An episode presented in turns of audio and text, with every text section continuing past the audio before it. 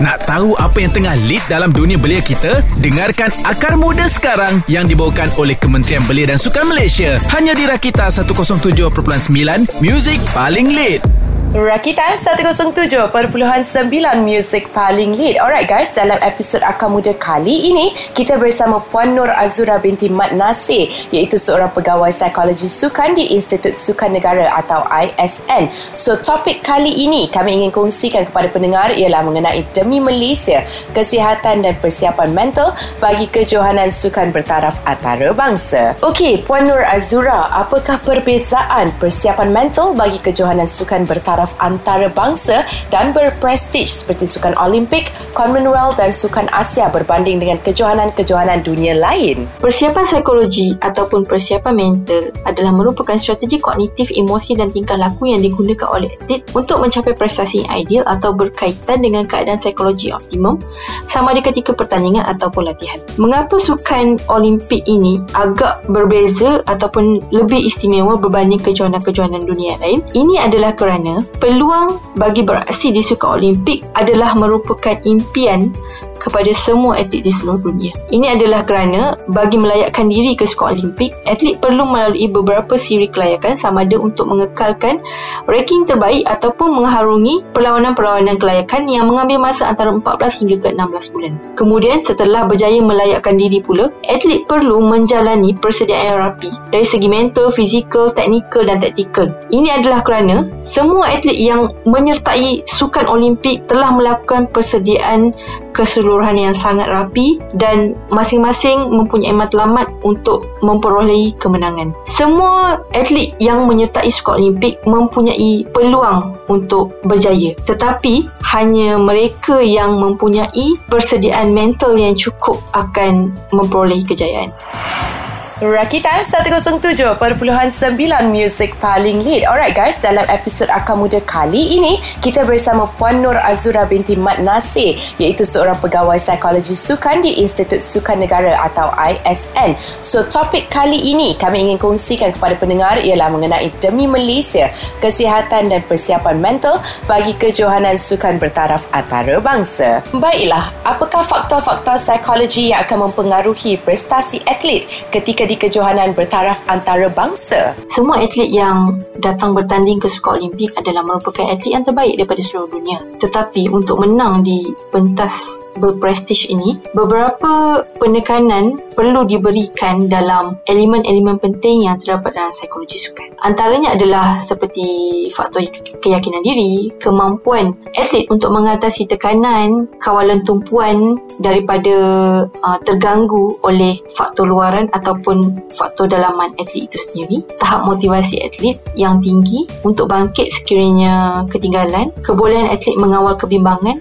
dan juga kawalan diri atlet itu dalam apa saja situasi. Faktor-faktor yang telah saya sebutkan tadi, ia boleh memberikan impak yang positif dan juga negatif kepada prestasi seorang atlet itu. Ianya bergantung kepada sejauh mana ataupun bagaimana atlet itu menterjemahkan atau memproses input-input yang diterima oleh dirinya. Sekiranya atlet menterjemah atau memproses ia sebagai satu perkara yang positif, maka ia akan memberi impak yang positif kepada prestasinya. Tetapi sekiranya atlet memproses input atau maklumat tersebut secara negatif, maka ia akan memberi impak yang negatif terhadap prestasi atlet itu.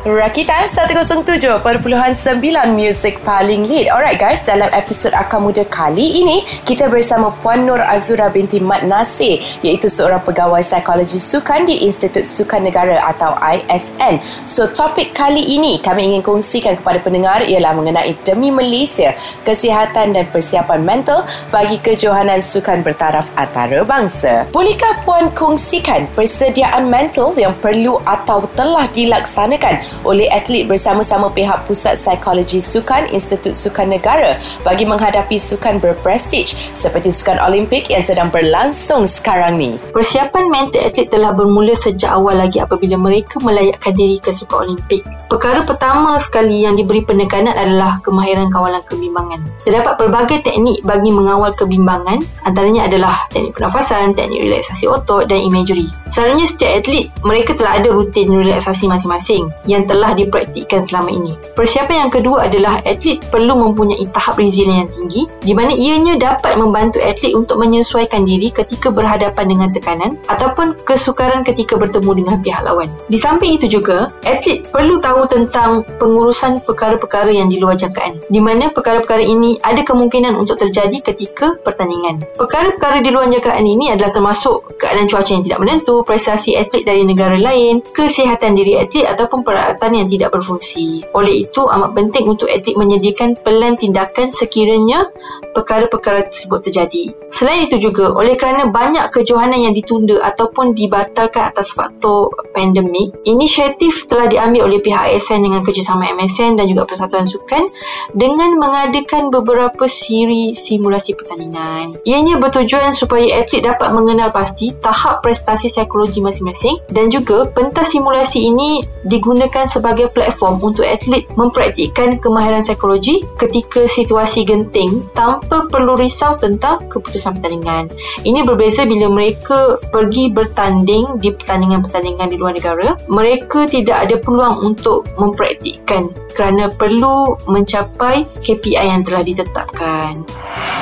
Rakita 107.9 Music paling lead. Alright guys Dalam episod Akar Muda kali ini Kita bersama Puan Nur Azura binti Mat Nasir Iaitu seorang pegawai psikologi sukan Di Institut Sukan Negara atau ISN So topik kali ini Kami ingin kongsikan kepada pendengar Ialah mengenai Demi Malaysia Kesihatan dan persiapan mental Bagi kejohanan sukan bertaraf antarabangsa. Okey Kesihatan mental atlet Antara isu yang menjadi perhatian Kebanyakan negara yang menyertai Sukan Olimpik Tokyo 2020 ini. Bolehkah Puan ulas serba sedikit tentang perkara ini? Menurut World Health Organization WHO, kesihatan mental adalah kebolehan mengekalkan hubungan yang harmoni dengan orang lain, kebolehan mengambil bahagian dalam aktiviti kemasyarakatan dan kebolehan untuk menyumbang kepada masyarakat. Manakala definisi yang diberikan oleh Kementerian Kesihatan Malaysia, ianya adalah situasi di mana seseorang individu menyedari potensinya untuk berdaya tindak terhadap stres, boleh bekerja dengan produktif dan boleh menyumbang kepada masyarakat. Edisi penganjuran Sukan Olimpik Olimpik Tokyo 2020 adalah sedikit berbeza berbanding penganjuran sebelum-sebelum ini. Ini adalah kerana apabila ianya dianjurkan ketika musim pandemik ini, terdapat beberapa sekatan-sekatan dan peraturan yang lebih ketat dikenakan di perkambungan sukan dan juga di venue-venue pertandingan. Ianya bertujuan untuk membendung penularan wabak COVID-19 ini di kalangan atlet-atlet yang bertanding. Antara sekatan-sekatan tersebut adalah tiada penonton ketika pertandingan, interaksi antara satu sama lain tidak digalakkan, atlet perlu mematuhi SOP yang ketat ketika di dewan makan, tidak dibenarkan berkumpul dan juga keluarga atlet tidak dibenarkan hadir ke Jepun untuk memberikan sokongan. Sekatan-sekatan sebegini dijangka akan memberi impak yang negatif terhadap kesihatan mental atlet. Ada kemungkinan atlet akan rasa terkongkong, terasing dan juga kesunyian. Selain itu juga, antara perkara-perkara yang boleh menyebabkan isu kesihatan mental di kalangan atlet adalah kritikan dan komen yang negatif tentang prestasi atlet yang ditulis di aplikasi social media seperti Facebook, Instagram, Twitter kerana ianya akan uh, mengguris perasaan atlet dan seterusnya menjadi punca kepada tekanan itu berlaku. Kadang-kadang terdapat juga teks pesanan yang diterima melalui aplikasi WhatsApp di mana ianya bertujuan untuk mengkritik atlet itu sama ada secara sengaja ataupun tidak sengaja. Faktor lain yang boleh menyebabkan kesihatan mental atlet terjejas adalah isu kecederaan di mana uh, kecederaan yang telah lama berlaku ataupun baru berlaku.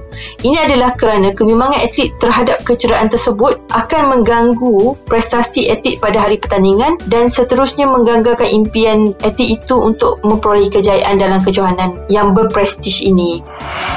Rakita 107.9 Music paling lead. Alright guys Dalam episod Akar Muda kali ini Kita bersama Puan Nur Azura binti Mat Nasir Iaitu seorang pegawai psikologi sukan Di Institut Sukan Negara atau ISN So topik kali ini Kami ingin kongsikan kepada pendengar Ialah mengenai Demi Malaysia Kesihatan dan persiapan mental Bagi kejohanan sukan bertaraf antarabangsa. Jadi Puan Nur Azura Apakah strategi yang perlu diambil oleh atlet Malaysia Bagi memastikan kesihatan mental berada pada tahap yang baik sepanjang bertanding di Sukan Olimpik Tokyo 2020. Langkah-langkah bagi membendung dan menangani isu kesihatan mental di kalangan atlet telah pun dilaksanakan sejak sebelum atlet pergi ke Sukan Olimpik lagi. Ianya dilaksanakan melalui pemantauan tahap kesihatan mental atlet yang dijalankan secara berkala melalui ujian saringan kesihatan mental secara atas talian. Saringan ini akan diteruskan ketika atlet berada di Tokyo nanti dan sekiranya hasil daripada ujian itu menunjukkan sebarang simptom-simptom masalah kesihatan mental, pihak pegawai psikologi ISN akan menghubungi atlet secara individu dan sesi konsultasi akan dijalankan secara panggilan video ataupun panggilan telefon. Selain itu juga, atlet dinasihatkan untuk mendapatkan rehat dan tidur yang cukup bagi memastikan mood mereka sentiasa berada dalam keadaan baik. Ini memandangkan situasi pertandingan yang memberi tekanan yang cukup tinggi kepada atlet, maka ianya amat penting bagi atlet memastikan kesihatan mental mereka sentiasa berada dalam keadaan baik. Di samping itu juga, atlet boleh mempraktikkan teknik pernafasan dan relaksasi otot bagi menenangkan diri atlet. Apabila mereka berada dalam keadaan tenang, barulah mereka boleh memikirkan apa tindakan yang perlu diambil. Atlet juga perlu mendapatkan sokongan sosial daripada jurulatih, rakan-rakan sepasukan, pegawai-pegawai yang turut serta berada di sana. Memandangkan atlet berjauhan dari keluarga dan rakan-rakan yang rapat, atlet boleh berhubung dengan mereka melalui panggilan video. Terima kasih kepada Puan Nur Azura binti Mat Nasir kerana sudi luangkan masa untuk Akar Muda. Terima kasih juga kepada Kementerian Belia dan Sukan kerana membawakan segmen Akar Muda. Alright guys, stay tune untuk episod seterusnya di minggu hadapan. Teruskan mendengar Rakita 107.9 Music Paling Lead.